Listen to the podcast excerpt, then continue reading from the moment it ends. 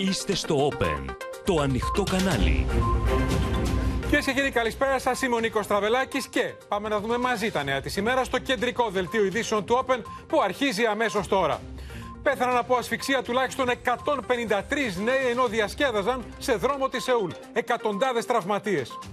Δίζελ, σιτηρά και γάλα φέρνουν νέο κύκλο ανατιμήσεων. Καπέλα έως 300% από το χωράφι στο ράφι. Ρωσικό εμπάργκο στην εξαγωγή σιτηρών μετά την επίθεση στην Κρυμαία. Ο Πούτιν εργαλειοποιεί την πείνα, λέει η Δύση. Θα ακολουθήσουν κι άλλα μετά το βαλιστικό πύραυλο, απειλεί ο Ερντογάν. Δεν υποτιμούμε τον κίνδυνο, απαντά ο Δένδιας. Βράχος ισοπαίδωσε νοικιαζόμενο δωμάτιο στην Κρήτη, νεκρή μια τουρίστρια. Παραδόθηκε ο 26χρονο που μαχαίρωσε 17 φορές τον επιχειρηματία στη Νέα Ερυθρέα. Στο εξωτερικό διέφυγε ο βιαστής του Φαλήρου.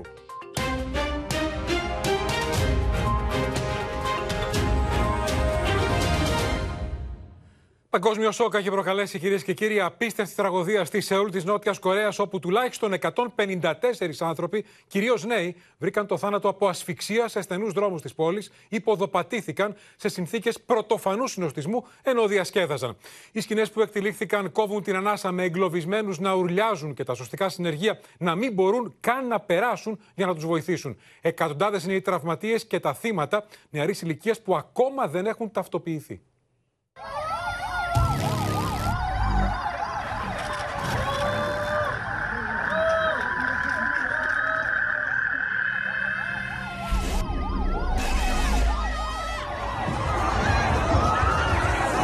Το πάρτι του Halloween στη Σεούλ εξελίσσεται σε εφιάλτη.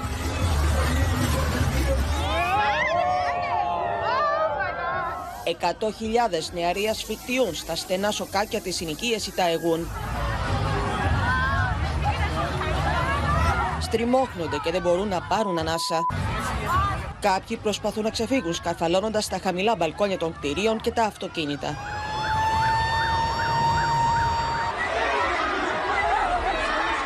Όσο περνάει η ώρα, ο συνοστισμός γίνεται ακόμα μεγαλύτερος.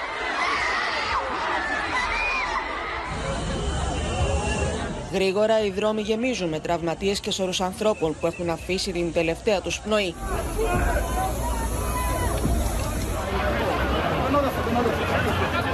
Διασώστες κάνουν ανάνυψη σε ανθρώπους που έχουν πάθει καρδιακή ανακοπή Στην άκρη του δρόμου σκεπασμένα τα ψυχα κορμιά όσων δεν τα έχουν καταφέρει. And I saw the people like going to the left side and I, also, I actually saw the person actually getting to the, the opposite side.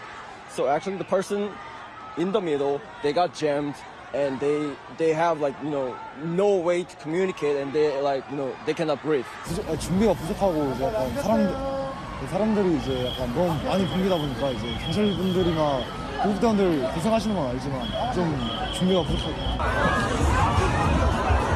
Όλα άρχισαν όταν το τεράστιο πλήθος άρχισε να κινείται μαζικά στους πολύ στενούς δρόμους της περιοχής, επειδή σύμφωνα με αναφορές ακούστηκε πως έφτασε εκεί μια διασημότητα, με αποτέλεσμα ο κόσμος να ποδοπατηθεί. 총 사상자는 233명입니다. 사망자는 2명이 더 늘어서 151명, 부상자 82명, 이 중에서 부상자 중에서 중상이 19명, Τα στενοφόρα μεταφέρουν στα νοσοκομεία της πόλης τους τραυματίες. Σύμφωνα με τα τοπικά μέσα, μετά το περιστατικό, οι αρχές έλαβαν 350 κλήσεις για ανθρώπους που βρίσκονταν στο σημείο και αγνοούνται. I was walking past people in Halloween costumes on the phone, absolutely sobbing, uh, calling their family members to let them know that they're okay. Με το πρώτο φως της ημέρας, ο πρόεδρος της Νότιας Κορέας, Γιουν Σουκ Γιόλ, ο οποίος επέστρεψε εσπεσμένα από τις διακοπές του στην Ευρώπη, επισκέφτηκε τον τόπο της τραγωδίας και κήρυξε εθνικό πένθος για μία εβδομάδα. 정말 어, 참담합니다. 에, 어젯밤 헬로윈을 맞은 서울 한복판에서 Οι αρχές διεξάγουν ήδη έρευνα για να διαπιστώσουν τα αίτια και τις ακριβείς συνθήκες κάτω από τις οποίες εκτυλίχθηκε αυτή η τραγωδία. Και δεύτερη τραγωδία, κυρίες και κύριοι, αυτή τη φορά στην Ινδία είναι μαζί μας η Χριστίνα Ιορδανίδου για να δούμε εικόνες που και εδώ κόβουν την ανάσα.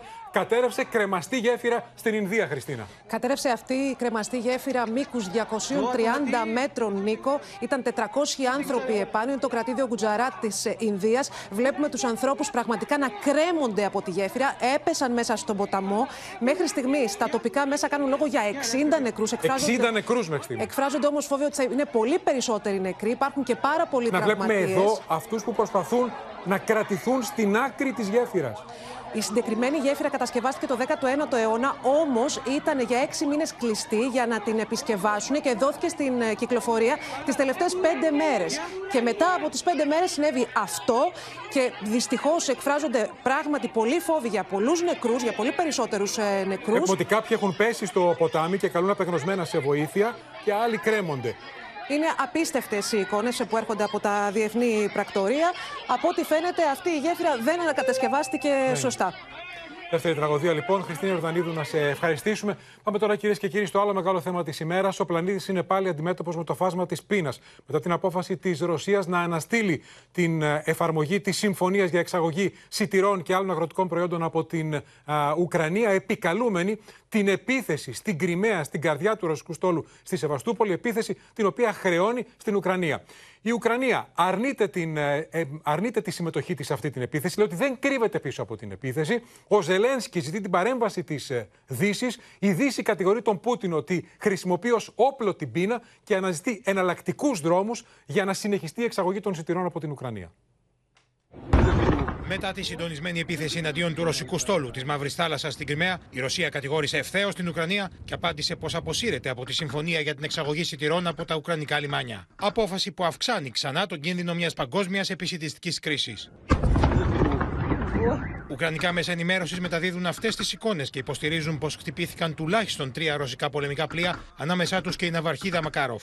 Skimming across the Black Sea, homing in on Russian warships. This video purports to show part of an attack that Russia says Ukraine carried out with marine and aerial drones in the Crimean port of Sevastopol. Το Ρωσικό Υπουργείο Άμυνα υποστήριξε πω τα drones ήταν εξοπλισμένα με συσκευέ πλοήγηση καναδική κατασκευή. Χρησιμοποίησαν τον ασφαλή διάδρομο που προορίζεται για τη μεταφορά των σιτηρών και ότι η επίθεση έγινε από την περιοχή τη Οδυσσού.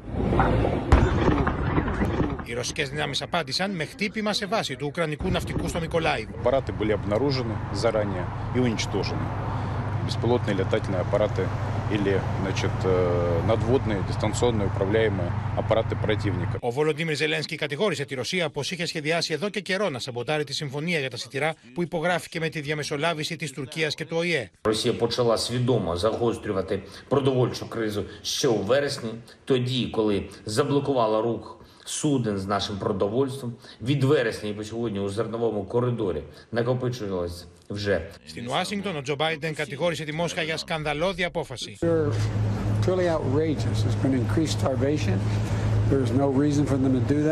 Η αντίδραση τη Ουάσιγκτον στην τρομοκρατική επίθεση στο λιμάνι τη Σεβαστούπολη είναι πραγματικά απαράδεκτη. Δεν έχουμε δει οποιαδήποτε σημάδια καταδίκη των απερίσκεπτων ενεργειών του Ουκρανικού καθεστώτο.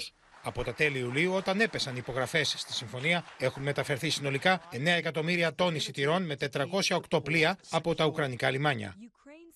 Υπάρχουν εξελίξεις. Πάμε στη Μόσχα, στο Ανάση Ευγερινό. Πρώτα όμως στη Ματίνα Παπαδία, στην αίθουσα ειδήσεων. Ματίνα, για να δούμε πώς η Δύση αναζητεί εναλλακτικούς δρόμους για να μην σταματήσει η εξαγωγή σιτηρών και άλλων αγροτικών προϊόντων από την Ουκρανία. Με την παγκόσμια αγωνία λοιπόν στο κόκκινο για το ξέσπασμα νέας μεγάλης ανθρωπιστικής ε, κρίσης μετά την κατάρρευση της συμφωνίας, η Δύση αναζητά αυτούς τους εναλλακτικούς διαδρόμους, ε, εναλλακτικούς τρόπους για να ξεπεραστεί όλος ο σκόπελος προσπαθώντας να συντονίσει ενέργειες και κινήσεις. Εν μέσω επικρίσεων Ευρωπαϊκή Ένωση, ΝΑΤΟ και ο ΙΕ καλούν τη Ρωσία να επιστρέψει αμέσως ε, στη συμφωνία για την εξαγωγή σιτηρών από τα ουκρανικά λιμάνια. Ενδεικτική της ανησυχίας είναι η αναβολή του ταξιδιού του Αντώνιο Γκουτέρες στην Αλγερία προκειμένου να συνεχίσει τις ε, συζητήσεις που έχει ξεκινήσει και τις ε, επαφές. Σε αυτό το πλαίσιο η Πολωνία ανακοίνωσε ότι οι ίδιοι και οι Ευρωπαίοι εταίροι είναι έτοιμοι να προσφέρουν βοήθεια στην Ουκρανία για τη μεταφορά βασικών προϊόντων διατροφής. Τώρα, η Τουρκία ως τρίτο μέρος ε, της συμφωνίας, όπως μετέδωσε το Bloomberg, βρίσκεται σε παρασκηνιακές επαφές με τη Ρωσία για να βρεθεί επίσης λύση με τους Ουκρανούς. Ωστόσο, να αναφέρουν, όπως ε, λέει στο τελευταίο tweet του ο σύμβουλος του Ουκρανού Προέδρου Ζελένσκι, ο κύριος Ποντόλιακ, να ζητούν τιμωρία της Μόσχας τόσο για την απόσυρσή της από τη συμφωνία, όσο και συνολικά για την εισβολή στα ουκρανικά εδάφη. Την ίδια ώρα, Νίκο, οι Financial Times δημοσιεύουν σήμερα έρευνα σύμφωνα με την οποία οι Ρώσοι αρπάζουν το σιτάρι από ουκρανικές αποθήκες σε κατεχόμενες περιοχές με πλαστά έγγραφα το εξάγουν ως ρωσικό και το πολλούν στο εξωτερικό, χρησιμοποιώντας τα χρήματα που παίρνουν για την τροφοδότηση των πολεμικών τους επιχειρήσεων. Μαδίνα, σε ευχαριστούμε. Πριν πάμε στην Μόσχα, κυρίες και κύριοι, να δούμε πόσο ο Πεσκόφ πρότεινε ξανά ραντεβού Biden-Putin. Желание Соединенных Штатов прислушаться к нашим озабоченностям. То есть фактически желание Соединенных Штатов вернуться к состоянию на декабрь-январь и задаться вопросом. То, что предлагают русские, может быть, не все нас устраивает, но, может быть, стоит все-таки с ними сесть за стол переговоров. Я имею в виду проекты документов, которые были переданы и в Брюссель, и в Вашингтон. Είδαμε λοιπόν τι προτείνει ο Πεσκόφ. Υπάρχει και από το Λαυρόφ πρόταση. Στο Θανάση Αυγερινό στη Μόσχα. Θανάση, καταλαβαίνω ότι οι Ρώσοι επιμένουν ότι οι Ουκρανοί είναι εκείνοι που χτύπησαν στην Κρυμαία, στη Σεβαστούπολη, το ρωσικό στόλο. Καλησπέρα από τη Μόσχα. Να ξεκινήσω με μια είδηση της τελευταίας ναι, ναι. στιγμής. Το Ρωσικό Υπουργείο Εξωτερικών αφήνει μια χαραμάδα για το ενδεχόμενο συζήτησης για παράταση της συμφωνίας, αλλά μόνο αφού διευκρινιστούν οι ακριβείς συνθήκες της επίθεσης και αφού συζητηθούν όλα αυτά αύριο στο Συμβούλιο Ασφαλείας που έχει ε, ζητήσει η Μόσχα. Σημαντική εξέλιξη. Ειδική έκτακτη συνεδρία για το θέμα. Το Ρωσικό Υπουργείο Άμυνας ανακοίνωσε νωρίτερα ότι θράψματα από τα πλωτά μη επανδρομένα που χρησιμοποιήθηκαν στην επίθεση έχουν ανασυρθεί και μελετώνται. Έτσι βρήκαν ότι ήταν καναδικά τα συστήματα πλοήγησης. Μελέτησαν τη μνήμη των ντρόουν και προέκυψε ότι χρησιμοποίησαν ένα μέρος της ασφαλούς θαλάσσιας διαδρομής που είχε συμφωνηθεί για τη Συμφωνία των Σιτηρών, ενώ υπάρχει ενδεχόμενο ένα τουλάχιστον, έτσι τουλάχιστον λέει η έρευνα της ρωσικής πλευράς, να έχει κινήσει από κατάστρωμα εμπορικού ουκρανικού πλοίου, το οποίο είχε δηλωθεί στον Οργανισμό Εθνών ότι πραγματοποιεί μεταφορές φορτίων σιτηρών. Ε, φαίνεται πως υπάρχουν υπονοούμενα στις ανακοινώσεις των Ρώσων και για τους Τούρκους γιατί η Τουρκία έχει ευθύνες για τον το μερίδιο της ευθύνης εκείνος για τον έλεγχο και την ασφαλή δίωδο από τα λιμάνια τουλάχιστον της Ουκρανίας. Αυτή τη στιγμή υπάρχει ένα τεράστιο πρόβλημα με συσσόρευση πολλών πλοίων κοντά στα στενά, τα οποία όπως ανακοινώθηκε από τουρκικής πλευράς θα ερευνηθούν αύριο και μεθαύριο, όμως κανένα νέο πλοίο δεν θα αναχωρήσει από τα λιμάνια της ε, Ουκρανίας εφόσον δεν υπάρχει συμφωνία της ε, Μόσχας. Ε, η Ρωσία επιμένει ότι ο πραγματικός υπεύθυνος για την επισητιστική κρίση είναι η Δύση που επέβαλε περιορισμούς στις μεταφορές και στο εμπόριο και ότι η Ρωσία θα συνεχίσει να πουλά σιτηρά σε ανταγωνιστικές τιμές. Θα προσφέρει μάλιστα 500.000 τόνους δωρεάν σε χώρες που τα έχουν ανάγκη, προφανώς του τρίτου κόσμου, ενώ κατηγόρησε ξανά Ευρωπαϊκή Ένωση και Ηνωμένες Πολιτείες ότι από τις ποσότητες που έχουν απομακρυνθεί μέχρι στιγμής από τα λιμάνια της Ουκρανίας, εκείνοι έχουν αποσπάσει περισσότερο από το μισό. Ευχαριστούμε τον Θανάση Ευγενικό για την ενημέρωση. Κρατούμε για την είδηση των τελευταίων λεπτών για αυτό το μικρό παράθυρο που άνοιξε. Πάντως, αυτές οι εξελίξεις, κυρίες και κύριοι, αυξάνουν, μεγαλώνουν τους φόβους για νέο γύρο ανατιμήσεων και στα σιτηρά, που ήδη είχαμε ανατιμήσει 4-5% τις τελευταίες εβδομάδες. Ενώ αυτό σε συνδυασμό με τις υψηλές τιμές στη χώρα μας, εδώ στο πετρέλαιο κίνησης και στα γαλακτοκομικά, δημιουργούν φόβους για νέο γύρο ανατιμήσεων σε βασικά προϊόντα στο καλάθι της νοικοκυράς. Και όλα αυτά λίγες μέρες πριν ξεκινήσει το φτηνό καλάθι του νοικοκυριού στα σούπερ μάρκετ εν μέσω καταγγελιών για καπέλα ως 300% από το χωράφι στο ράφι. Πρεμιέρα εν μέσω νέου κύματος ανατιμήσεων αναμένεται να κάνει το καλάθι του νοικοκυριού. Για τα 51 βασικά είδη θα υπάρξει σύγκριση των τιμών με αυτές που υπήρχαν πριν την ανακοίνωση του μέτρου. Ανησυχώ. Ο συνήθως ανησυχώ. Όλα ανεβαίνουν. Είναι χαρακτηριστικό ότι τον Σεπτέμβριο καταγράφηκαν αυξήσεις 23,3% σε γαλακτοκομικά και αυγά, 18,4% στο ψωμί, 17,6% στο κρέας, 17% στα λάδια και 8,7% στα λαχανικά. Στο καλάθι του νοικοκυριού θα μπορούν προαιρετικά να μπουν και ακόμα περισσότερα από τα 51 βασικά είδη, αν και κάποιοι εμφανίζονται επιφυλακτικοί. Έχουμε καταγράψει τις τιμές την ημέρα που το συμφωνήσαμε, δηλαδή στις 3 Οκτωβρίου. Η σύγκριση θα γίνει και με τις τιμές στις 3 Οκτωβρίου Θα γίνει και με τις τιμές του παρόντος χρόνου και των υπολείπων προϊόντων γύρω-γύρω. Οι τιμές από κάθε αλυσίδα θα ανεβαίνουν καθημερινά στο e καταναλωτή και σε ειδική εφαρμογή που δημιουργείται για αυτό το σκοπό. Στα προϊόντα θα υπάρχει ειδική σήμανση και κάθε εβδομάδα το καλάθι θα μπορεί να αλλάζει. Στόχος να συγκρατηθούν οι αυξήσεις αλλά και να μπει φρένος σε όσους κερδοσκοπούν. Αυτό που ακριβώς δεν ερευνάται αυτή τη στιγμή από το Υπουργείο Ανάπτυξης είναι αυτές τις περιπτώσεις. Δηλαδή, δικαιολογείται η τιμή στο ράφι με βάση την πορεία του προϊόντος. Θα βοηθήσει πολύ σε αυτό γιατί μεγάλο μέρος των προϊόντων που θα συμπεριλαμβάνονται σε αυτά τα 50 αυτά προϊόντα. Είναι και δικά είναι, είναι, αγροτικά τα 25 περίπου είναι αγροτικά. Τα 25 είναι αγροτικά από τα 50. Λοιπόν, θα βοηθήσει πάρα πολύ στην πιο εύκολη παρακολούθηση των τιμών και στη δικαιολόγηση της όποιας αύξησης γίνεται ή όχι. Όπως λένε οι καταναλωτές, οι αυξήσεις στις τιμές των προϊόντων είναι διαρκεί και η ανησυχία τους μεγάλη. Όλα τα τρόφιμα έχουν ανέβει όπως και όλα έχουν ανέβει. Δηλαδή είναι συντριπτικά ακριβότερα. Τώρα, αν αυξήσουν τα υπόλοιπα αντισταθμιστικά, δεν μπορώ να ξέρω. Τα 51 προϊόντα είναι πολύ λίγα. Ε, και εγώ συμφωνώ απόλυτα ότι αυτό που θα γίνει είναι ότι οι εταιρείες, και είναι λογικό, είναι επιχειρήσεις, θα προωθήσουν τα προϊόντα ιδιωτικής ετικέτας. Όμως τα υπόλοιπα προϊόντα δεν υπάρχει καμία μέρημνα. Οι ελεγκτικές υπηρεσίες θα παρακολουθούν τη λειτουργία του καλαθιού και τα πρόστιμα για τους παραβάτες θα είναι τσουχτερά. Τώρα όλα αυτά, ο Στέφανος Σίξο μαζί μας. Στέφανε, καλησπέρα. Ενώ πέφτουν διεθνώς τις τελευταίες μέρες, θα δούμε τι θα γίνει από αύριο βέβαια, με όλες αυτές τις εξελίξεις, οι τιμές σε αέριο και ρεύμα. Ακριβώς. Η καλοκαιρία και το ότι έχουν γεμίσει οι αποθήκες αερίου στην Ευρώπη ρίχνουν, ε, κάνουν, ρίχνουν πρώτα το, το αέριο. Όπως θα δούμε στην πρώτη μας κάρτα, που είναι πολύ μεγάλη πτώση. Όπως βλέπουμε, 31 Αυγούστου ήταν εκείνος ο μήνας με τις πολύ μεγάλες ανατιμήσεις, έφτασε και 350 ευρώ η Μεγαβατόρα, ήταν στα 244. 30 Σεπτεμβρίου 188, έφτασε την Παρασκευή και έκλεισε στα 112. Μείωση 117%. Συμπαρασύρει λογικά και τις τιμές του ρεύματος όπως έχουμε Βέβαια. δει τόσες και τόσες φορές. Αυτή τη φορά συμπαρασύρει προς τα κάτω. Ο μέσος όρος της χονδρικής στο ρεύμα στην Ελλάδα τον Αύγουστο είναι 436 ευρώ.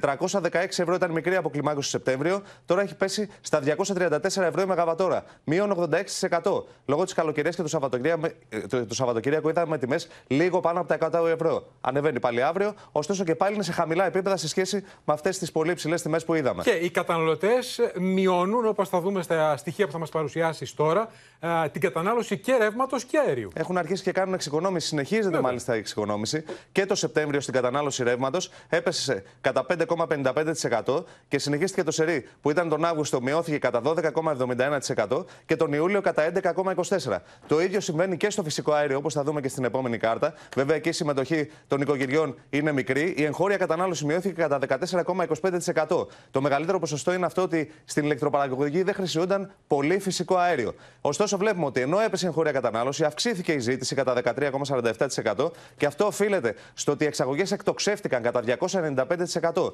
Δηλαδή, δώσαμε πολύ φυσικό αέριο σε χώρες όπως η Βουλγαρία κυρίως και άλλες γειτονικές χώρες για να μπορέσουν να τη βγάλουν. Και από μεθαύριο έχουμε τις νέες τιμές του λογαριασμούς, τις νέες επιδοτήσεις, ψάχνουν τη φθηνότερη λύση οι καταναλωτές και ταυτόχρονα πολλοί είναι εκείνοι που αναζητούν να αλλάξουν πάροχο, εκμεταλλευόμενο το γεγονός ότι μπορούν να φύγουν χρωστώντας και χωρίς ο προηγούμενος να, τους κόψει, να μπορεί να τους κόψει το ρεύμα. Έξι πληροφορίες θα τις δούμε. Ποιες προτάσεις είναι στο τραπέζι για να αλλάξει αυτό το καθεστώς. Σε ευχαριστούμε να δούμε το ρεπορτάζ. Φρένο στον ενεργειακό τουρισμό που φουσκώνει τις λεξιπρόθεσμες οφειλές θέλουν να βάλουν οι πάροχοι ενέργειας, την ώρα που αυξάνονται από τη μία οι στρατηγικοί κακοπληρωτές που αλλάζουν εταιρεία αφήνοντας φέσια και από την άλλη καταναλωτές που αδυνατούν να τα απεξέλθουν στο ενεργειακό κόστος. Αρχίζει πλέον η κατάσταση να δυσκολεύει. Πολύ ακριβά σε αναντιστοιχεία με το μισθό μας. Αυτή τη στιγμή οι καταναλωτές μπορούν να μετακινούνται ελεύθερα από πάροχο σε πάροχο, ακόμα και αν δεν έχουν αποπληρώσει ή ρυθμίσει τα χρέη τους, χωρίς να διατρέχουν τον κίνδυνο πως ο παλιός προμηθευτής μπορεί να τους κόψει το ρεύμα. Με το νέο σύστημα, μάλιστα, οι καταναλωτές δεν υποχρεούνται να καταβάλουν αποζημίωση πρόορης αποχώρησης στα κειμενόμενα τιμολόγια. Ένας καταναλωτής μπορεί να έχει μια οφειλή στον προηγούμενο πάροχο και να αλλάξει πάροχο χωρίς να διακαονίσει. Δεν μπορεί να του κόψει το ρεύμα, αλλά βεβαίως μπορεί να ασκήσει τα υπόλοιπα μέτρα που ένας πιστωτής μπορεί να ασκήσει σε έναν οφειλέτη. Οι εταιρείες ενέργειας έχουν ρίξει στο τραπέζι τη δημιουργία ενός ενεργειακού υπηρεσία, μια βάση δεδομένων από την οποία θα ενημερώνονται αν ο υποψήφιος πελάτης τους έχει οφειλέ σε προηγούμενο πάροχο και τον οποίο δεν θα δέχονται αν για παράδειγμα δεν έχει πληρώσει ή δεν έχει ρυθμίσει τους δύο τελευταίους λογαριασμούς. Με το ισχύον σύστημα, οι πάροχοι μπορούν να αιτηθούν διακοπή ρεύματος στον οφειλέτη, εφόσον όμως αυτός παραμένει πελάτης τους. Πλέον ζητούν να έρθει ρύθμιση για να διατηρούν αυτό το δικαίωμα και όταν αλλάζει η εταιρεία. Πηγέ του Υπουργείου Ενέργειας τονίζουν στο Open πως η ανεμπόδιστη μετακίνηση των καταναλωτών θα συνεχιστεί και πως δεν θα αλλάξει το σύστημα που ισχύει σήμερα. Ωστόσο, προσθέτουν πως το ζήτημα παρακολουθείται και θα υπάρξει παρέμβαση εφόσον χρειαστεί σε μια περίοδο που οι καταναλωτές αναζητούν μήνα με το μήνα το φθηνότερο τιμολόγιο. Άλλαξα πάροχο για κάποιο λόγο. Όσοι αλλάξανε έχουν πρόβλημα. Πονοκέφαλος στου προμηθευτές και για το καθεστώς καθολικής υπηρεσίας, καθώς έχει εξελιχθεί σύμφωνα με παράγοντες της αγοράς σε καταφύγιο πανταχτσίδων. Και τα λουλιά σφίγγουν σε όλη την Ευρώπη. Βερολίνο Παντελής Βαρασόπουλος, Βρυξέλλες, Μέρι Αρώνη. Παντελή, να ξεκινήσουμε από σένα. Καλησπέρα. Έχει ανάψει φωτιές. Δήλωση του Γερμανού Προέδρου Σταϊνμάγερ ότι έρχονται άγρια χρόνια. Ναι, καλησπέρα Νίκο. Πρόκειται για ομιλία του για την κατάσταση του έθνους όπως λέγεται, που κάνει κάθε χρόνο. Αυτή τη φορά όμως η ομιλία του είχε πάρα πολλά σημεία τα οποία έχουν προκαλέσει πραγματικά μεγάλες συζητήσεις στη Γερμανία. Χαρακτηριστικό το σημείο στο οποίο ο πρόεδρος Στάινμάγερ είπε έρχονται σκληρά και άγρια χρόνια. Η Ρωσία με την εισβολή της στην Ουκρανία κατέστραψε τα όνειρά μας για μια ειρηνική Ευρώπη. Τα επόμενα χρόνια ο άνεμος θα φυσάει κόντρα στα πρόσωπά μας, είπε ο πρόεδρος. Ο ίδιος πρόσθεσε ότι η Γερμανία πρέπει να αναλάβει περισσότερες ευθύνες μέσα στο ΝΑΤΟ γιατί τόσα χρόνια λέει κρυβόμασταν πίσω από τις πλάτες των Ηνωμένων Πολιτειών οι οποίες εξασφάλιζαν την ασφάλειά μας. Να σου πω ότι δέχεται όμως και πολύ κριτική ο κύριος Στάιν Μάγκερ γιατί πολλοί του θυμίζουν ότι υπήρξε για χρόνια υπουργός της κυβέρνησης Μέρκελ η οποία έφερε την απόλυτη εξάρτηση από τη ρωσική ενέργεια στην Γερμανία και ευθύνεται πάρα πολύ για τα σημερινά οικονομικά ενεργειακά προβλήματα που αντιμετωπίζει η χώρα. Νίκο. Και σε αυτό συμφωνούν όλοι στην Ευρώπη ε, για, το, για την κατάληξη που έχουμε και για το τι προηγήθηκε με τη Γερμανία και τη Ρωσία. Να σε ευχαριστήσουμε, Παντελή Βαλασόπουλε. Πάμε στις Βρυξέλλες και στη Μέρη Αρώνη, γιατί έχουν προκαλέσει αίσθηση οι οδηγίες προς τους Βέλγους πόσο λεπτά λιγότερα να κάνουν ντους, ενώ ταυτόχρονα έρχονται στο φως στοιχεία που δείχνουν την αύξηση του κόστου ζωής σε Ιταλία και σε Γαλλία μέρη. Ναι, αυξήσει ρεκόρ σε τρόφιμα και ενέργεια καταγράφονται σε αρκετές ευρωπαϊκές ε, χώρες. Νίκο, για παράδειγμα, στην Ιταλία, όπου ο πληθωρισμός τον Οκτώβριο αγγίζει το 12%, το 10% σε αιτήσια βάση, καταγράφονται σημαντικές ανατιμήσεις σε προϊόντα τροφίμων από 30 έως 55% σύμφωνα με την Ένωση Καταναλωτών στην Ιταλία, ενώ τους τελευταίους μήνες, 12 μήνες, στη χώρα το κόστος της ενέργειας έχει τριπλασιαστεί.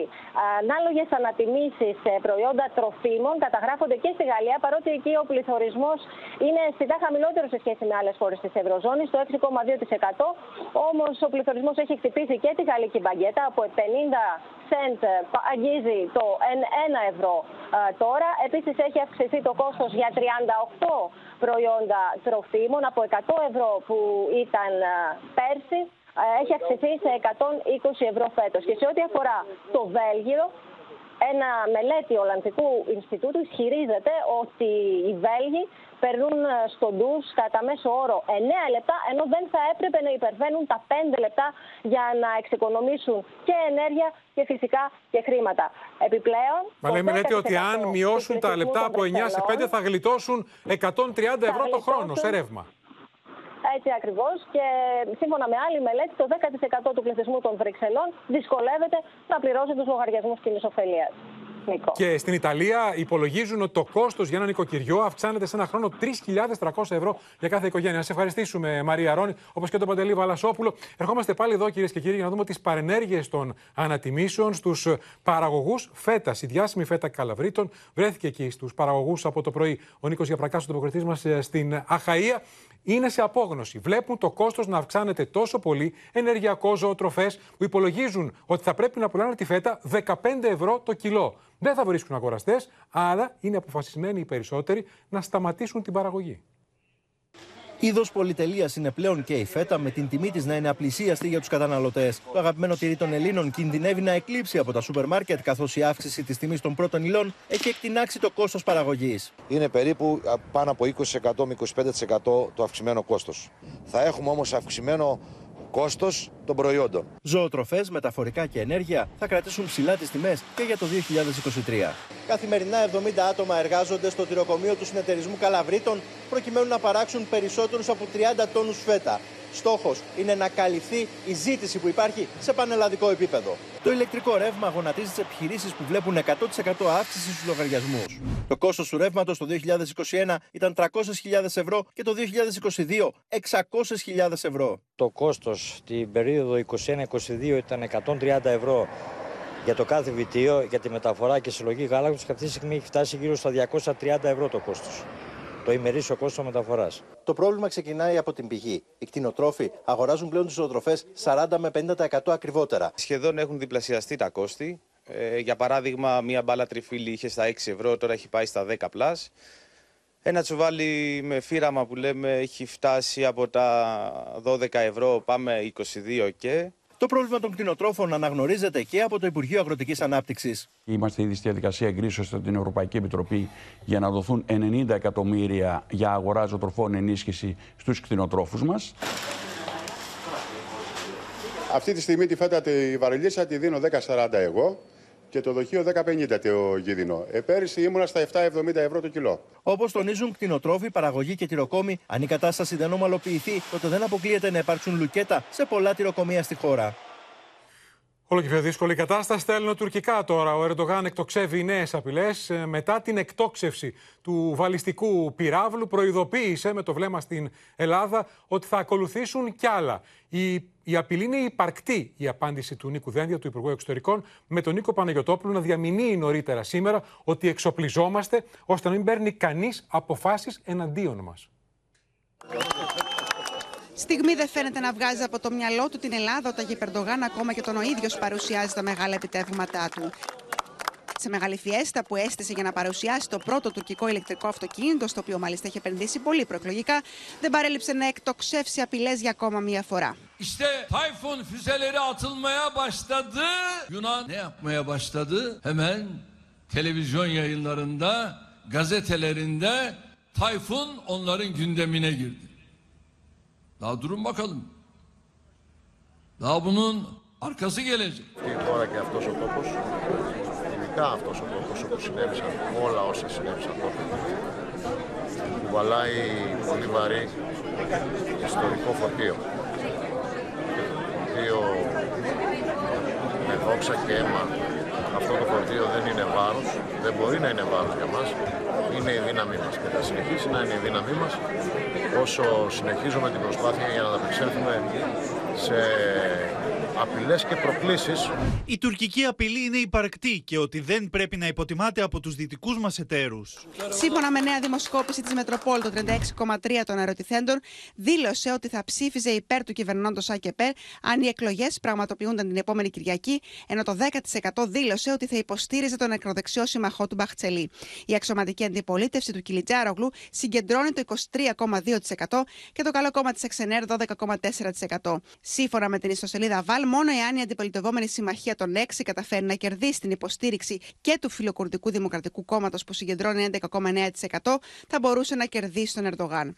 Έτσι, η Άγκυρα συνεχίζει να διατηρεί ψηλά την ένταση, η οποία φαίνεται να ωφελεί τη συμμαχία Ερντογάν-Μπαχτσελή. Η Ελλάδα αποτελεί βολικό προεκλογικό αφήγημα για το κυβερνών κόμμα του ΑΚΕΠ και τον κύριο Ερντογάν.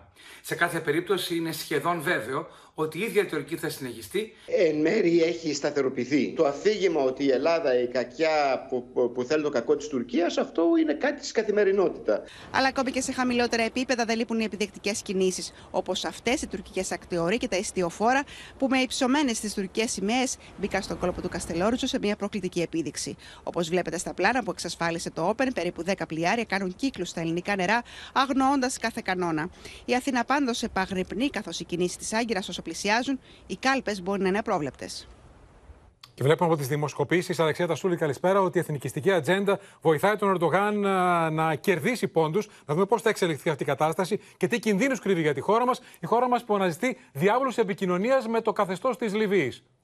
Ναι, η διπλωματική προσοχή της κυβέρνησης είναι στραμμένη στη Λιβύη, διότι το τουρκολιβικό μνημόνιο εκτιμάται ότι μπορεί να αποτελέσει το κλειδί των ελληνοτουρκικών σχέσεων τους επόμενους μήνες. Ο Νίκος Δένδιας προετοιμάζεται να πάει εκ νέου στη Βεγγάζη. Όμως με την κυβέρνηση της Τρίπολης δεν υπάρχει κανένας διάβλος επικοινωνίας, η οποία κυβέρνηση της Τρίπολης είναι καθαρά φιλοτουρκική. Και ενώ η ελληνική πρεσβεία μας παραμένει, εξακολουθεί να παραμένει ακέφαλη, καθώς ο Έλληνας πρέσβης δεν έχει δώσει ακόμη τα διαπιστευτήριά του. Τώρα, ο Πρωθυπουργός ετοιμάζεται να πάει στην Αίγυπτο στις 7 Νοεμβρίου. Εκεί θα γίνει μια διάσκεψη του ΟΗΕ για το κλίμα. Η κοδεσπότης θα είναι ο πρόεδρος της Αιγύπτου, Ολ Σίση. Με την Αίγυπτο υπάρχει συναντήληψη στα όσα συμβαίνουν στη Λιβύη. Μάλιστα, Νίκο, πριν από λίγο, ο Υπουργός Εξωτερικών της Αιγύπτου, Σάμεχ Σούκρη, έκανε δήλωση και είπε ότι οι σχέσεις Αιγύπτου-Τουρκίας σταμάτησαν εξαιτίας των πρακτικών της Τουρκίας στη Λιβύη. Ε, 60 ηγέτες θα δώσουν το παρόν σε αυτή την διάσκεψη, ανάμεσά τους και ο Αμερικανός πρόεδρος Τζο Μπάιντεν. Και θυμίζω στην τηλεφωνική επικοινωνία που είχε ο Πρωθυπουργός με τον Αμερικανό Υπουργό Εξωτερικών Τζο Μπάιντεν, έγινε αντιληπτό στους Αμερικανούς ποια είναι η εκτίμηση της Αθήνας ότι η συμφωνία Τουρκία-Λιβύη είναι προϊόν εκβιασμού της Άγκυρας προς την Τρίπολη, Νίκο. Αλεξάνδρα Σούλ, να σε ευχαριστήσουμε τώρα εδώ στο πολιτικό σκηνικό. Εξακολουθούν να ανάβουν φωτιές τα έργα και οι ημέρες του διαγραφέντος βουλευτή της Νέας Δημοκρατίας Ανδρέα Πάτσι, οι οικονομικές του δραστηριότητες και οι εταιρείες που διατηρούσε παρανόμως και στο εξωτερικό και οι offshore. Ήδη όλα αυτά διερευνώνται από τον οικονομικό εισαγγελέα, ενώ από αύριο αναμένονται απαντήσεις από την Επιτροπή, από τα μέλη της Επιτροπής Πόθεν Έσχε της Βουλής, με δεδομένο ότι πολλά από τα στοιχεία αυτά ήταν αναρτημένα σε κοινή θέα εδώ και μήνες. Στο μικροσκόπιο του Οικονομικού Εισαγγελέα και της Επιτροπής και τη Βουλής μπαίνουν οι επαγγελματικές δραστηριότητες του ανεξάρτητου πλέον βουλευτή Ανδρέα Πάτση, ενώ άγνωστο παραμένει ακόμα αν θα υπάρξει προσφυγή στο ανώτατο ειδικό δικαστήριο για την έδρα του. Ο Ανδρέας Πάτσης πάντως δέχεται τα πειρά και από γαλάζιους βουλευτές. Δεν ξέρατε εσείς, για παράδειγμα, ότι όταν εκλέγεστε από το 12 έπουσε στο κοινοβούλιο ότι δεν πρέπει να έχετε offshore. Ε, Βεβαίως, νομίζω αυτό είναι γνωστό σε όλους τους βουλευτές και έχουν υποχρέωση, και ακόμα και αυτοί που δεν είναι νομικοί, να δουν ποιες υποχρεώσεις έχουν. Η πολιτική κόντρα για το τι γνώριζε και τι δεν έκανε έγκαιρα η κυβέρνηση συνεχίζεται. Ο Πρωθυπουργός πήρε προσωπικά απόφαση διαγραφής. Κάναμε αυτό το οποίο ήταν ενδεδειγμένο. Άλλοι κάνουν διαγραφές και τις ανακαλούν πίσω. Αυτή η κυβέρνηση είχε βουλευτή ο οποίος ο ίδιος διαχειριζόταν τα κόκκινα δάνεια και το γιο του τον είχαν συντονιστεί ε, στην Επιτροπή της Νέας Δημοκρατίας. Εδώ πρόκειται για καραμπινάτη υπόθεση. Το όλα στο φως, επειδή είπε ο κ. Μαρκόπουλος, τον ακούσαμε να το λέει και για το θέμα Πάτσι. Το είχαμε πει και για το θέμα των υποκλοπών και των παρακολουθήσεων. Δεν το έπραξε η κυβέρνηση το όλα στο φως. Τα τοπήματα του Ανδρέα Πάτσι είναι πολλά. Μένει να φανεί τώρα αν έχει διαπράξει και ποινικό αδίκημα. Πάντως, σύμφωνα με την εφημερίδα Ντοκουμέντο, ο Ανδρέας Πάτσης, πριν γίνει βουλευτής και συγκεκριμένα το 2018, έκανε αίτηση για αρρύθμιση των οφειλών της δικηγορικής του εταιρείας ύψους 700.000 ευρώ προς τον ΕΦΚΑ και προς δικαστικούς επιμελητές. Ο κύριος Πάτσης είναι ένας κοινός μπαταχτής. Ο άνθρωπος δηλαδή που χρηματοδοτήθηκε με 4,3 εκατομμύρια ευρώ για να θησαυρίζει από κόκκινα δάνεια 62 εκατομμυρίων που αγόρεσε κοψοχρονιά, που δημιούργησε τη μία offshore μετά την άλλη για χρόνια, δεν είχε δίθεν για να πληρώσει τον ΕΦΚΑ. Η αίτηση του Ανδρέα Πάτση έγινε δεκτή από το πρωτοδικείο. Τώρα, φωτιάς ανάβει και η υπόθεση του μέλους του ΣΥΡΙΖΑ που διαγράφει από το κόμμα του όταν έγινε γνωστό ότι είχε επικοινωνίες μέσω διαδικτύου με τη 12χρονη που βίαζε και εξέδιδε ο επιχειρηματίας Μίχος στον Κολονό. Στο επίκεντρο της πολιτικής σύγκρουσης, πώς ενημερώθηκε ο ΣΥΡΙΖΑ και αν υπήρξε επίσημη ενημέρωση από το Υπουργείο Προστασίας του Πολίτη προς το κόμμα της αξιωματικής αντιπολίτευσης. Η διαγραφή ενός μέλους του ΣΥΡΙΖΑ, επειδή μέσω ψηφιακής πλατφόρμας είχε ανταλλάξει μηνύματα με τη 12χρονη που είναι θύμα του κυκλώματος παιδεραστίας που λειτουργούσε στον Κολονό, γνωστοποιήθηκε με επίσημη ανακοίνωση από την Κουμουνδούρου. Μετά από επίσημη επικοινωνία με το Υπουργείο Προστασίας του Πολίτη και την ενημέρωσή μας ότι μέλος του κόμματος ταυτοποιήθηκε να έχει επικοινωνήσει με το θύμα μέσα από ψηφιακή εφαρμογή, προχωρήσαμε στην άμεση διαγραφή του. Καμία ανοχή, καμία συγκάλυψη. Η αναφορά πάντως σε επίσημη επικοινωνία Σπίρτζη με το Υπουργείο Προστασίας του Πολίτη άναψε φωτιές. Καθώς το Υπουργείο διαψεύδει μέσω διαρροών ότι δόθηκε οποιαδήποτε πληροφορία στο βουλευτή του ΣΥΡΙΖΑ. Προς Υπουργό Προστασίας του Πολίτη, παρακαλώ συνεννοηθείτε και μην εκτίθεστε. Η νέα εξέλιξη πάντως έδωσε αφορμή για νέα ανταλλαγή πυρών μεταξύ των κομμάτων για την υπόθεση της παιδεραστίας. Νέα Δημοκρατία, hashtag ναι. ΣΥΡΙΖΑ παιδεραστές. Δεν θα υπάρξει όπως έκανε το Νουδού παιδεραστές. Ένα μέρος των trolls των trolls. Τι λέτε τώρα; Όπως δεν θα δείτε τώρα; δικό μα δικό μας τέλεχος όπως έκανε ο κ. Σπίρτη να αφήνει υπονοούμενα. Κανένα λοιπόν, με αυτά τα θέματα δεν παίζουν Και πρέπει να σας ευχαριστούμε. ότι δεν παίζει ρόλο η κομματική ταυτότητα. Αλλά παίζει ρόλο. Θα γίνει η έρευνα η οποία είναι να γίνει. Εμείς ως κόμμα δεν θα μπούμε σε μια διαδικασία συγκάλυψης όπως έκανε η Νέα Δημοκρατία με την υπόθεση Λιγνάδη. Όπω έκανε η Νέα Δημοκρατία με την υπόθεση Γεωργιάδη. Παλιότερα του Νίκου Γεωργιάδη που έλεγε ότι κάτσε λίγο στην άκρη, κάτσε λίγο στην άκρη έλεγε για τους βιασμούς τότε των ανηλίκων. Δεν θέλουμε καμία συγκάλυψη. Η πολιτική δεν μπορεί να γίνει με γενικεύσει και ισοπεδώσεις. Όταν γίνεται η πολιτική των με hashtags, ναι. όλο αυτό είναι επικίνδυνο. Και το συνειδητοποιεί και ο ΣΥΡΙΖΑ αυτό. Το είχαμε πει και από το τραπέζι αυτό. Ότι στην υπόθεση αυτή το μόνο πολιτικό μήνυμα είναι η ενίσχυση του κοινωνικού, του κοινωνικού κράτους, των κοινωνικών λοιπόν, δομών υποστήριξης. Στην Κρήτη τώρα κυρίες και κύριοι και στην απίστευτη τραγωδία που εκτελήχθηκε στην Αγιά Φωτιά έξω από την Ιεράπετρα όταν βράχος αποκολλήθηκε και ισοπαίδωσε κυριολεκτικά δωμάτιο στο οποίο διέμενε μια οικογένεια τουριστών από τη Σλοβενία. 50 πυροσβέστες χρειάστηκαν 4 ώρες για να απεγκλωβίσουν. Δυστυχώς τελικά νεκρή τη 45χρονη μητέρα, τον γιο της 10 ετών με τραύματα. Ο πατέρας σώθηκε. Ο πρόεδρος του ΑΦ καθηγητής Λέκας δήλωσε ότι κακώς υπήρχε αυτό το κατάλημα σε συγκεκριμένη περιοχή κάτω από το βράχο. Αυτός ο βράχος βάρους δεκάδων τόνων που αποκολλήθηκε και έπεσε πάνω σε νοικιαζόμενα δωμάτια ήταν η αιτία για να βρει τραγικό θάνατο μια 45χρονη τουρίστρια με καταγωγή από τη Σλοβενία στην ιερά πέτρα της Κρήτης. Το μέγεθος της καταστροφής που οδήγησε στην ανθρώπινη τραγωδία αποτυπώνεται και σε αυτές τις εικόνες. Το οίκημα που διέμενε η άτυχη γυναίκα με την οικογένειά της έχει ολοκληρωτικά καταστραφεί μετά την πτώση του βράχου. Όλα συνέβησαν λίγο πριν τα μεσάνυχτα της Κυριακής. Ο βράχος αποκολλήθηκε, κύλησε με ορμή και γκρέμισε τα νοικιαζόμενα δωμάτια. Τεράστιος όγκος από μπάζα σκέπασαν τη 45χρονη, η οποία βρισκόταν σε διαφορετικό δωμάτιο από τον σύζυγο και το 10χρονο παιδί τους. Καταφέραμε και απεγκλωβίσαμε σε καλή κατάσταση τραυματισμένο αγόρι 10 χρονών μαζί με τον πατέρα του και επικεντρωθήκαν οι δυνάμεις μας στην αναζήτηση της αγνοούμενης. Ο 50χρονο άνδρας ήταν εκείνος που κάλεσε το 112 και αμέσως στήθηκε η επιχείρηση απεγκλωβισμού της γυναίκας, που διήρκησε συνολικά 4 ώρες. Έχουν εστιάσει σε ένα σημείο. Χρησιμοποιώντας θερμικές κάμερες, κομπρεσέρ και υποστηλώματα, άνδρες της ΕΜΑΚ και πυροσβέστες προσπάθησαν με τα χέρια να απομακρύνουν τα μπάζα για να φτάσουν στις 45χρονοι. Όλοι προσπαθούσαμε, μήπως μήπως έχει μπει σε κάποιο θόλο τέλος πάντων να έχουν κάνει στα μπάζα κάποιο θόλο να είναι από κάτω. Δυστυχώς όμως δεν, τη... δεν τη βρήκαμε ζωντανή. Οι διασώστες εικάζουν ότι η άτυχη γυναίκα εκείνη την ώρα κοιμόταν, ενώ ο σύζυγος και ο γιος της που βρίσκονταν λίγα μέτρα πιο μακριά τραυματίστηκαν και μεταφέρθηκαν στο νοσοκομείο. Όλοι τους είχαν προγραμματίσει να αναχωρήσουν σήμερα για την πατρίδα τους. Δύο πόσο πρόλαβα να δω, ήταν, ήταν εγκλωβισμένο το πόδι τους, είχε πέσει μία κολόνα. Κάτι. Κάτι, κάτι τέλος πάντων από το να. από το κτίριο και το είχε πλακώσει. Κομμάτια από το βράχο που αποκολλήθηκε αιωρούνται, απειλώντας με νέες κατολιστήσεις. Ο χώρος όπου λίγες ώρες πριν υπήρχαν δωμάτια, τώρα θυμίζει βομβαρδισμένο τοπίο. Οι βροχοπτώσεις που είχαμε πριν 15 ε, μέρες στην περιοχή επιτάχυναν τη διαδικασία εμφάνισης του φαινομένου. Το ξενοδοχείο χαρακτηρίζεται από υψηλό κίνδυνο. Αυτό ήταν οφθαλμοφανές. Τις επόμενες ώρες στην περιοχή θα πραγματοποιήσουν αυτοψία γεωλόγοι. Τώρα, σε μια άλλη τραγωδία που συγκλώνησε το Πανελλήνιο και ακόμα το συγκλονίζει, τέσσερα χρόνια μετά την τραγωδία στο μάτι με τους 104 νεκρούς, έγκλημα ουσιαστικά, όχι τραγωδία, έφτασε η ώρα της δικαιοσύνης. 21 κατηγορούμενοι κάθονται αύριο στο εδόλιο με τους συγγενείς θυμάτων να μιλούν απόψε στο Open και να εκφράζουν έντονες αμφιβολίες ότι τελικώς θα αποδοθεί δικαιοσύνη, με δεδομένο ότι οι κατηγορίες είναι σε βαθμό όχι κακουργήματος, αλλά πλημελήματος. Έχει νεκρούς. Με κόσμο! Κόκκινο λιμανάκι Ραφίνο, καίγονται τα σπίτια, καίγεται το σπίτι μου, έχω παιδί! 104 νεκροί, εκατοντάδες εγκαυματίες, καμένες ψυχές συγγενών θυμάτων. Τέσσερα χρόνια μετά, η ώρα της κρίσης για τους υπεύθυνους της φωνικής πυρκαγιά στο μάτι έφτασε.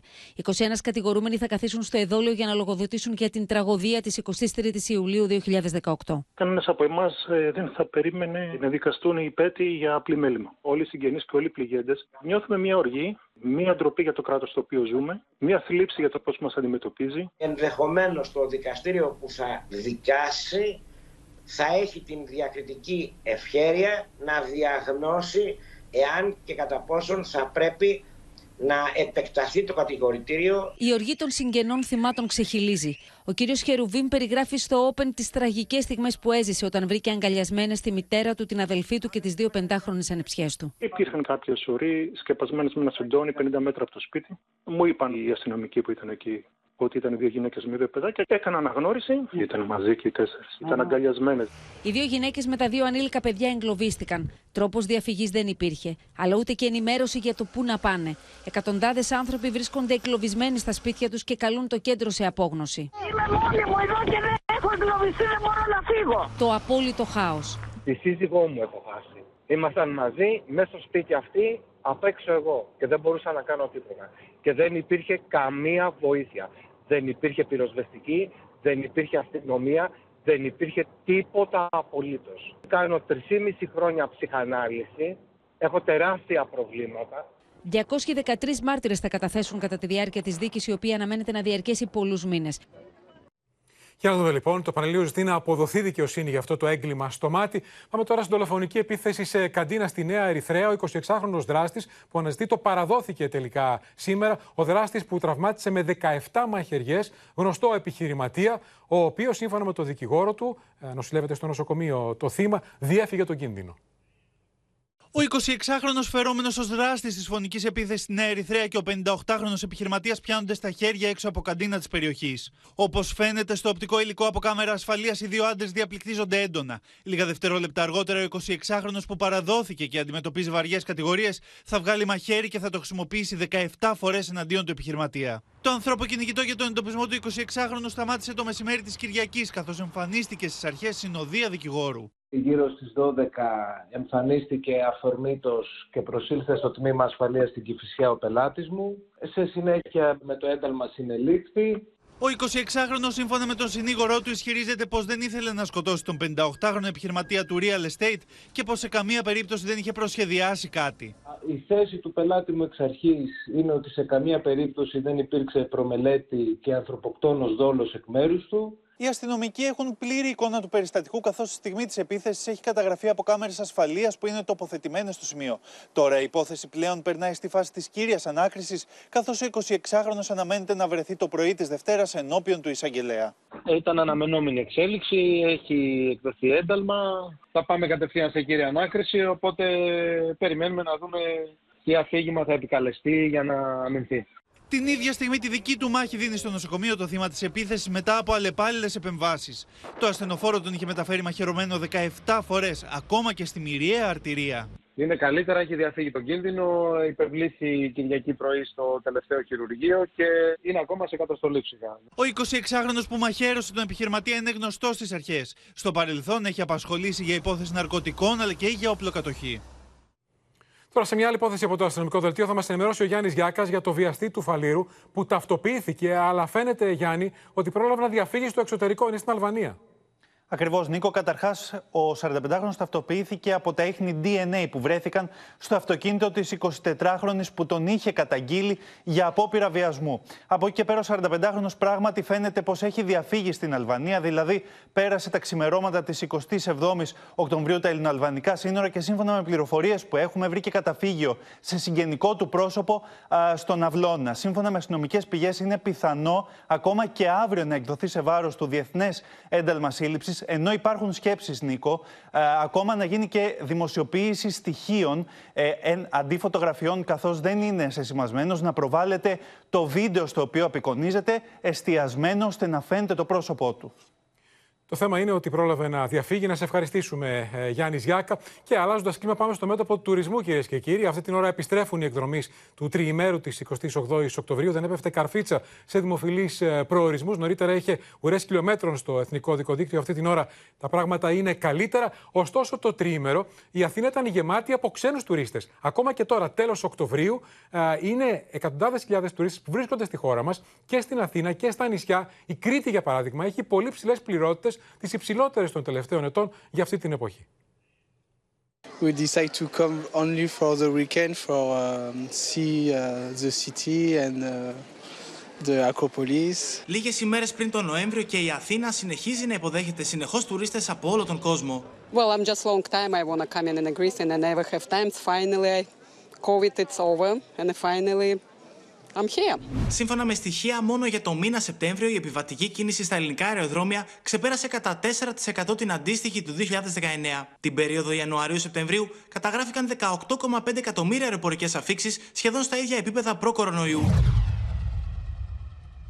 Τώρα είμαστε στα τέλη Οκτωβρίου, θα μπούμε στο Νοέμβρη σε λίγο και ακόμα έχουμε τουρίστε και κόσμο παντού. Το στίχημα της επιμήκυση της τουριστικής σεζόν φαίνεται ότι κερδίθηκε σε Ρόδο και Κρήτη, καθώς τα ξενοδοχεία παραμένουν γεμάτα και τις πρώτες ημέρες του Νοεμβρίου. Οι πληρώτε στα υπόλοιπα τρία ή τέσσερα που έχουν απομείνει από αυτά έχουν πληρώτε στη τάξη του 90%. Όμως και τα υπόλοιπα ξενοδοχεία ε, μέσα στην πόλη και τα μεγάλα resorts κινούνται σε πολύ ικανοποιητικό επίπεδο. Αν ε, αναλογιστούμε ότι τον Αύγουστο είχαμε 950.000 και γύρω στο 50% επικυρότητα. Η Ρόδος είναι ένας προορισμός ο οποίος σίγουρα μπορεί να πετύχει μεγαλύτερη τουριστική περίοδο. Φέτος έντονο ήταν το φαινόμενο της έλλειψη προσωπικού. Οι επιχειρηματίες φοβούνται ότι η επόμενη σεζόν θα είναι ακόμα πιο δύσκολη, καθώς πολλοί εργαζόμενοι ανακοινώνουν ήδη ότι δεν θα επιστρέψουν στις δουλειές τους.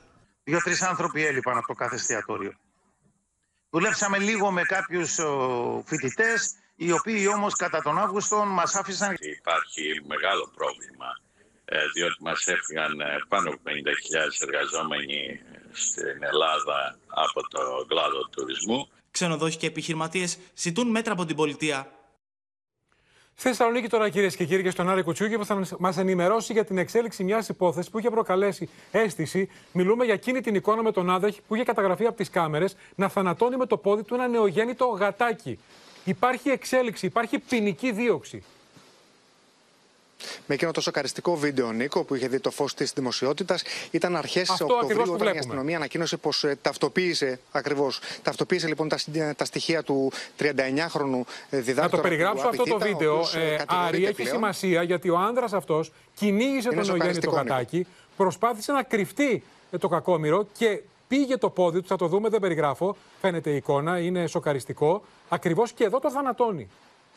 Ταυτοποιήθηκε λοιπόν αυτός ο άνθρωπος. Το ποδοπάτησε μέχρι θανάτου, ταυτοποιήθηκαν τα στοιχεία του, ε, σχηματίστηκε δικογραφία η οποία δόθηκε σε εισαγγελέα, η οποία πριν από ε, λίγες ημέρες λοιπόν ε, άσκησε δίωξη σε βαθμό κακουργήματος για φόνο ζώου συντροφιάς σε βάρος του 39χρονου. Παραπέμφθηκε στον ανακριτή για να απολογηθεί. Αναμένεται το επόμενο διάστημα να κληθεί από τη δικαιοσύνη για να δώσει εξηγήσει. Και είναι διδάκτορα στο Αριστοτέλειο ο άνθρωπος αυτός, Άρη.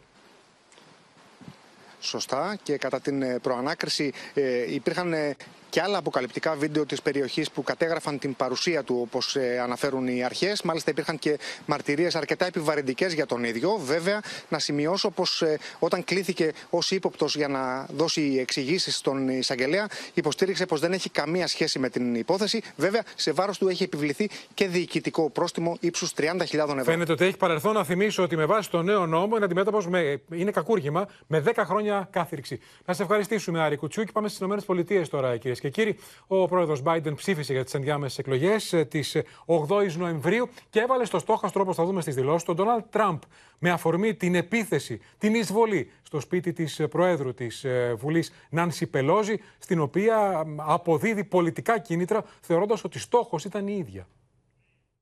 Ο πρόεδρος των Ηνωμένων Πολιτειών ψηφίζει στο Ντέλαουερ για τις ενδιάμεσες εκλογές της 8η Νοεμβρίου. Τον συνοδεύει η εγγονή του Νάταλι, η οποία ψήφισε για πρώτη φορά. Το βλέμμα του όμως είναι στραμμένο στη βίαιη επίθεση εναντίον του συζύγου της Νάνση Πελόζη. And, uh, but also, don't know for certain, but it looks like uh, this was intended for Nancy.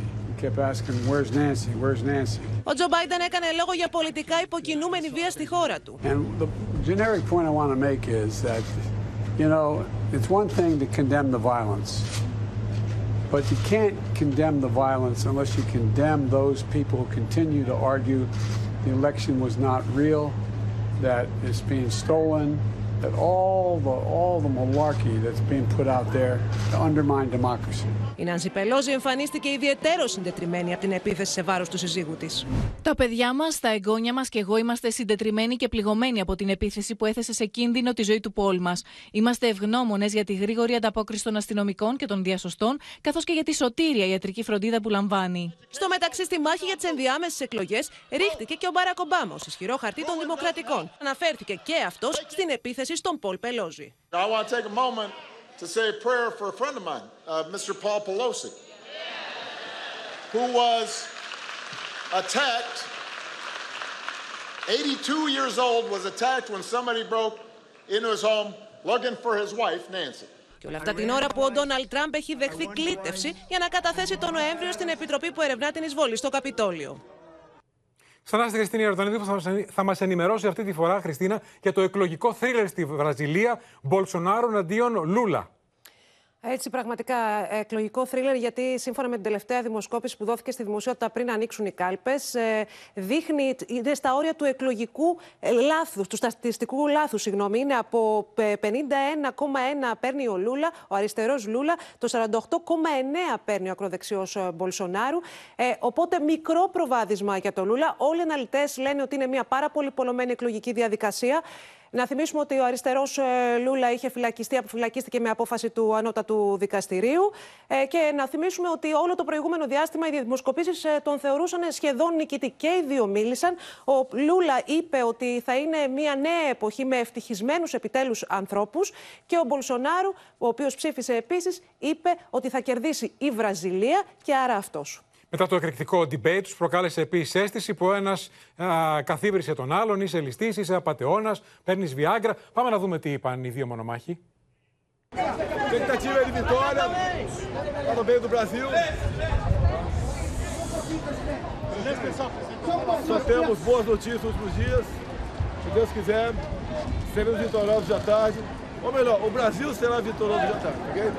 παιδιά. Προσθέσει, παιδιά será estabelecida nesse país. Um novo jeito de viver, para as pessoas serem mais felizes, para as pessoas voltarem a sorrir, a brincar, a gente voltar a contar piada, a gente voltar a acreditar que ser bom é melhor do que ser mal. Αλλάζουμε κλίμα. Η Μαρία Παπαδί θα μα παρουσιάσει, κυρίε και κύριοι, μια εξαιρετική παράσταση για μικρού και μεγάλου, Oliver Twist, που ανεβαίνει στο θέατρο του Κέντρου Πολιτισμού Ελληνικό Κόσμο. Στο σπίτι είναι όλα τέλεια φρικά Μια άλλη οικογένεια, μια οικογένεια που μ' αγαπάει Ο Όλιβερ Twist, ένας ήρωας σύμβολο της κλασικής λογοτεχνίας, πρότυπο ανθρωπιάς, καλοσύνης και ελπίδας, που συγκινεί και εγωιτεύει τα παιδιά κάθε εποχής, είδε ξανά το φως της σκηνής στο θέατρο του Κέντρου Πολιτισμού Ελληνικός Κόσμος, μπροστά σε ένα ενθουσιώδες κοινό, μικρών και μεγάλων. Χαίρομαι που είμαι σε μια δουλειά η οποία ε, είναι έτσι γενναιόδορη απέναντι και σε εμάς και στο κοινό. Στις διαταγές σας, Μίστερ Twist Καλή αυτός μυρίζει κολόνια Στην παράσταση του εμβληματικού έργου του Καρόλου Ντίκενς που διασκεύασε και σκηνοθέτησε η Κωνσταντίνα Νικολαίδη με τον Κωνσταντίνο Τσουμπάρη στο ρόλο του Όλιβερ συμπροταγωνιστούν οι ηθοποιοί Δημήτρης Πιατάς, Αλμπέρτο Εσκενάζη, Νίκη Παλικαράκη και Κωνσταντίνος Κάπα. Η παραγωγή δεν έχει να ζηλέψει τίποτα από τις παραστάσεις του εξωτερικού. Όλοι οι ηθοποιοί είναι εξαίρετοι. Έτσι και το κερδίσεις το παιδί σαν θεατή, ε, καταλαβαίνεις ότι είναι μια εξαιρετική δουλειά. Δε- Είναι το πιο αυστηρό και πιο αθώο και πιο σωστό κοινό. Η παράσταση του Όλιβερ Twist αποτελεί μια παραγωγή του Ιδρύματος Μίζωνος Ελληνισμού.